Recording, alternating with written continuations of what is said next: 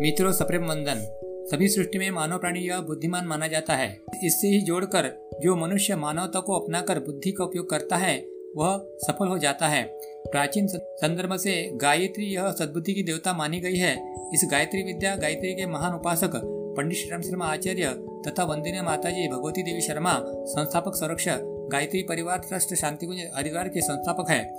उन्होंने वैज्ञानिक अध्यात्मवाद की कल्पना सार्थ कर दिखाई। वैज्ञानिक अध्यात्मवाद साइंटिफिक स्पिरिचुअलिटी यह आधुनिक समाज व्यवस्था की आवश्यकता है। इसी संस्था द्वारा प्रकाशित अखंड ज्योति हिंदी यह मासिक पत्रिका है। इसके बारे में शीर्ष में ही लिखा जाता है कि यह धर्म और अध्यात्म की वैज्ञानिक मिश्रण की पत्रिका है। आइए इसी पत्रिका में उपलब्ध लेख हम पढ़ते हैं। मित्रों, लेख पढ़कर आपको उपासना, साधना, आराधना या कुछ कार्यक्रम चलाना हो तो प्रथम पत्र व्यवहार कर गायत्री परिवार ट्रस्ट शांति कुंज हरिद्वार से अनुमति अवश्य प्राप्त करें। इससे आप मार्गदर्शन, संरक्षण मिलेगा। अगर आपको यह उपक्रम पसंद आए तो अपने मित्रों, खासकर जो लोग लेख सुनने में रुचि रखते हैं या जो पढ़ नहीं सकते वो वयोवृद्ध व्यक्ति है उनको अवश्य सुनाए। परम पूज्य गुरुदेव तथा वंदनीय माता जी की चरणों में साष्टांग प्रणाम तथा गायत्री माता को त्रिवार नमस्कार। आइए हमारे साथ एक बार गायत्री मंत्र पढ़ते हैं। ओम भूर्भुव स्व तत्सवितुर्वरेण्यम भर्गो देवस्य धीमहि धियो यो न प्रचोदयात। अर्थात उस प्राणस्वरूप, दुखनाशक, श्रेष्ठ तेजस्वी, पापनाक्ष देवस्वरूप, परमात्मा को हम अपने अंतकरण में धारण करें। वह परमात्मा हमारी बुद्धि को सन्मार्ग में प्रेरित करे। अगर आपको ये मेरा, यह उपक्रम पसंद आया तो आप सब्सक्राइब ज़रूर कीजिए।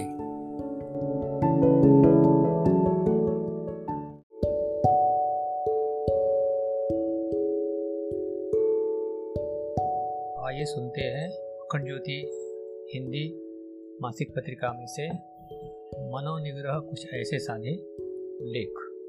सुखी, सफल एवं संतुष्ट जीवन का आधार ही मनोनिग्रह है। जितना जिसका मन पर निग्रह होगा, उतना ही वह व्यक्ति स्वयं के स्वामी की तरह जीवन जी पाएगा। नियंत्रित मन व्यक्ति के मित्र एवं हितैषी की तरह व्यवहार करता है, जबकि अनियंत्रित मन व्यक्ति का समीपस्थ शत्रु सिद्ध होता है। व्यक्ति को अनुचित मार्ग पर बलात् धकेलता है और तन मन के स्वास्थ्य संतुलन को चौपट करता हुआ जीवन को दुख, पीड़ा एवं अशांति की ज्वाला में झोंक देता है। इसके विपरीत मनोनिग्रह व्यक्ति को इस त्रासदी से बचाता है। मन का निग्रह संभव शक्य हो सके।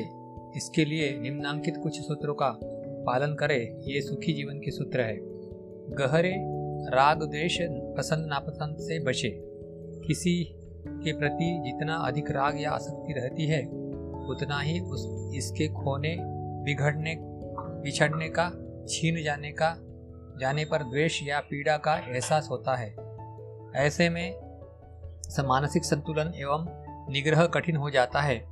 जितना व्यक्ति राग या आसक्ति से मुक्त होगा, उतना ही उसका मन किसी वस्तु, व्यक्ति, साधन, पद आदि के न रहने पर अप्रभावित हो रहेगा। इसी कारण शास्त्रों में अत्यधिक राग एवं आसक्ति से बचने की सलाह दी गई है। और अनासक्त जीवन को श्रेष्ठ बताया गया है। असंयमित एवं अनैतिक जीवन से यथासंभव दूर रहे। किसी भी तरह के असंयम इंद्रियों एवं मन को बहिर्मुखी बनाते हैं, जिनमें अत्यधिक लिप्त होने पर व्यक्ति को इनकी लत लग जाती है और ये व्यक्ति की जीवन शक्ति को निचोड़कर दुर्बल बना देते हैं, तथा वह उनका कीतदास बन जाता है। ऐसे में सही गलत का निर्णय करना कठिन हो जाता है और न चाहते हुए भी व्यक्ति अनैतिक मार्ग पर चल पड़ता है।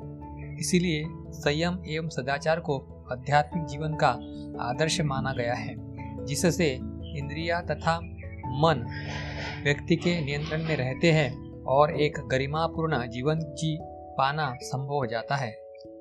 साथ ही एक तरफा एवं असंतुलित जीवन से बाहर निकले व्यक्ति की एक तरफी चाल जीवन को असंतरित बना देती है।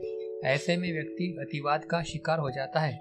ऐसा सांसारिक सुख भोग धन वैभव नाम यश के पीछे हाथ धोकर पड़ने के कारण होता है, जिसमें व्यक्ति का आंतरिक संतुलन डगमगा जाता है।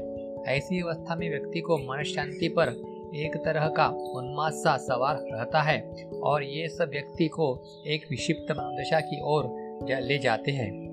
जिस अवस्था में बाहरी उपलब्धियाँ, वैभव आदि के बावजूद जीवन के सुख चयन तथा शांति आदि सब नदारद हो जाते हैं और मन का निग्रह एक दूर की कौड़ी सिद्ध हो जाता है। देह को अनावश्यक पीड़ा व कष्ट देने से बचे।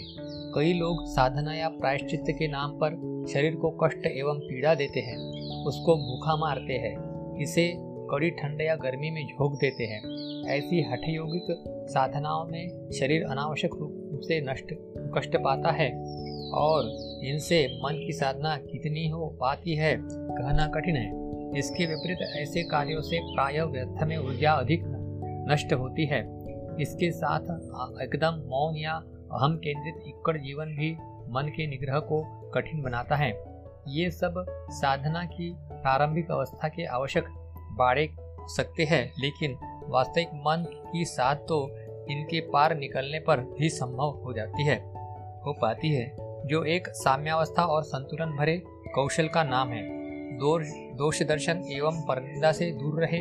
जब व्यक्ति स्वयं में व्यस्त मस्त नहीं रह पाता तो वह दूसरों में अधिक रुचि लेता है। दूसरों को आगे बढ़ते ही देख ईर्ष्या द्वेष से ग्रस्त हो जाता है। उनकी कमियाँ, गलतियों व दोषों के बढ़ चढ़कर देखने लगता है। तथा प्रपंच में अन्यथा ही लिप्त हो जाता है।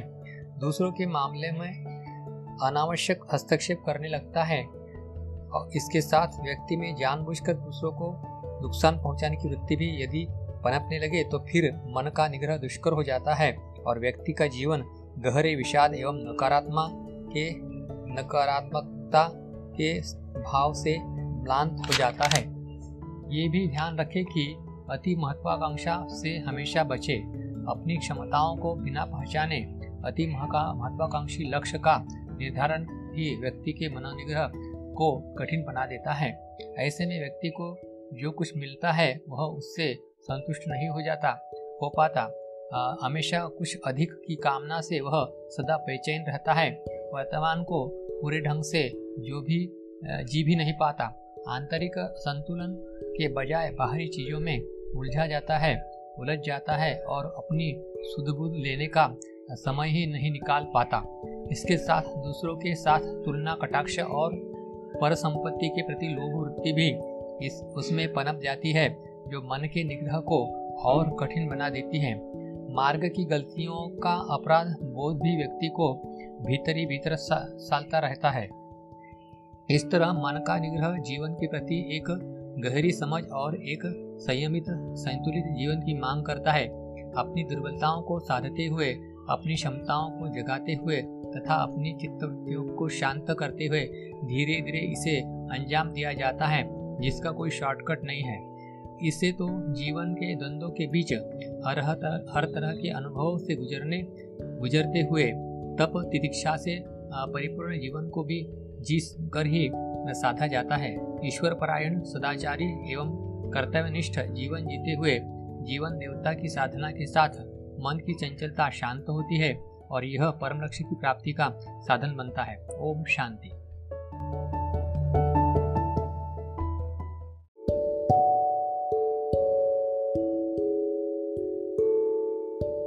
सप्रेम नमस्कार। यह पॉडकास्ट आपको कैसा लगा? यह कमेंट देकर ज़रूर बताएँ। मित्रों, ये पॉडकास्ट बनाने के लिए, साधन सामग्री, समय, सेवा तथा इत्यादि की पूर्ति के लिए मैंने एक रुपया प्रति श्रवण प्रति स्त्रोत्र प्रतिलेख का सेवा मूल्य निर्धारित किया है। अगर आपको यह उपयुक्त लगता है तो इसके अतिरिक्त इच्छानुसार राशि आप तीन महीने में, छह महीने में या वर्ष में एक बार राशि मेरे खाते में जमा कर सकते हैं। मेरा खाता क्रमांक थोड़े ही दिनों में मैं आपको बताने वाला हूँ। ध्यान रहे कि इस सेवा मूल्य का गायत्री परिवार शांतिकुंज हरिद्वार से कोई भी संबंध नहीं है। मैं उनका आधिकारिक प्रतिनिधि नहीं हूँ। यह मेरा पूरी तरह से वैयक्तिक उपक्रम है। अगर आपको यह उपक्रम पसंद पसंद आता है तो सब्सक्राइब ज़रूर कीजिए। आपके दिए हुए राशि को हम इस माध्यम की गुणवत्ता बढ़ाने के लिए, वैविध्य लाने के लिए, नए तरीके अपनाने के में उपयोग करेंगे। बहुत बहुत धन्यवाद।